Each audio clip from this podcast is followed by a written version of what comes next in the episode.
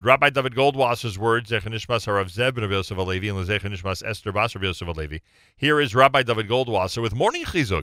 We read in Parshas Emor, Kedoshim Yiyu, they shall be holy to their God, and they shall not desecrate the name of Hashem.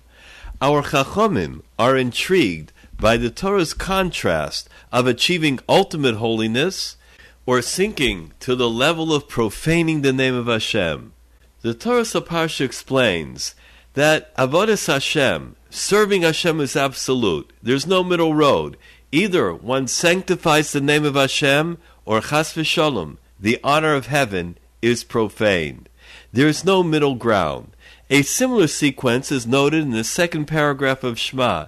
If you continually hearken unto my mitzvos, to love Hashem with all your heart and with all your soul, then it says, Lest you turn astray and serve other gods.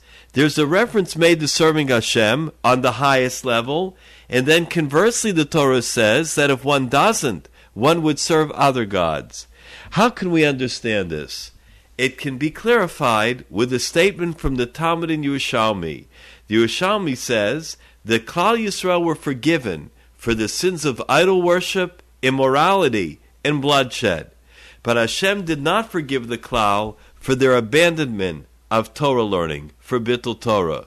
Why was the transgression of these three cardinal sins pardonable, but not the lapse of Bittul Torah? The great Alter of Kelm explains that one who serves Avodah Zarah, idol worship, commits murder, or is immoral, he has rejected his human qualities, and therefore he is comparable to an animal. His culpability is not for these sins, rather, he is responsible for the initial offense which resulted in his ultimate downfall. That original offense is Bittul Torah.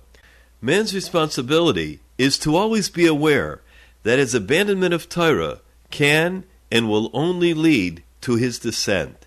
Likewise, on Yom Kippur at Mincha time, it's interesting as we reach a peak in our spiritual standing we read the Parsha of immorality.